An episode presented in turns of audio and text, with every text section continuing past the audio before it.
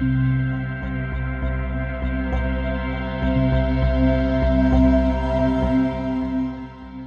I'm Tony Rubo, and this is the Key Moments Podcast.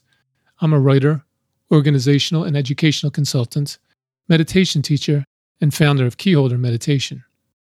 In this reflective key moment, we'll dive deep into two of the ultimate mysteries of life. So, first, the concept of God. For me, it was always questionable.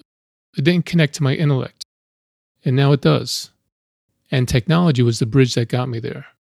So, here's my thinking on it.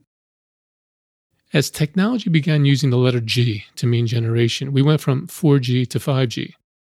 Simply speaking, more G, more capacity, more capability. So, what happens when we reach the 10th or the 100th generation of technology? What will we, as simple human beings, be able to do? Seeing how much we simple humans can now do and will be able to do through technology, I'm totally okay with a being or entity that we happen to call God and that this being can construct a reality such as the one we occupy. And now, when I read sacred scriptures, I find that I can interpret or decode many of them to satisfy this premise.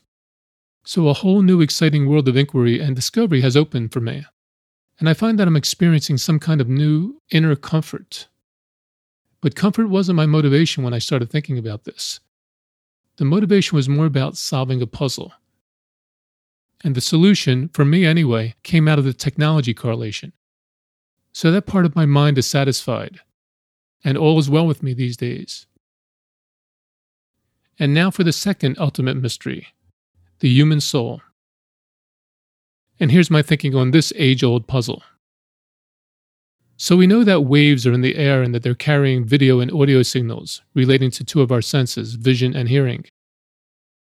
So, is it so far fetched to believe that the soul is essentially a wave that can carry signals? Each soul possibly having its own frequency. So that works for me. And that was a lot to cover in three minutes. So I think we should revisit these two topics in future episodes. What do you think? Okay, well, see you soon for our next key moment.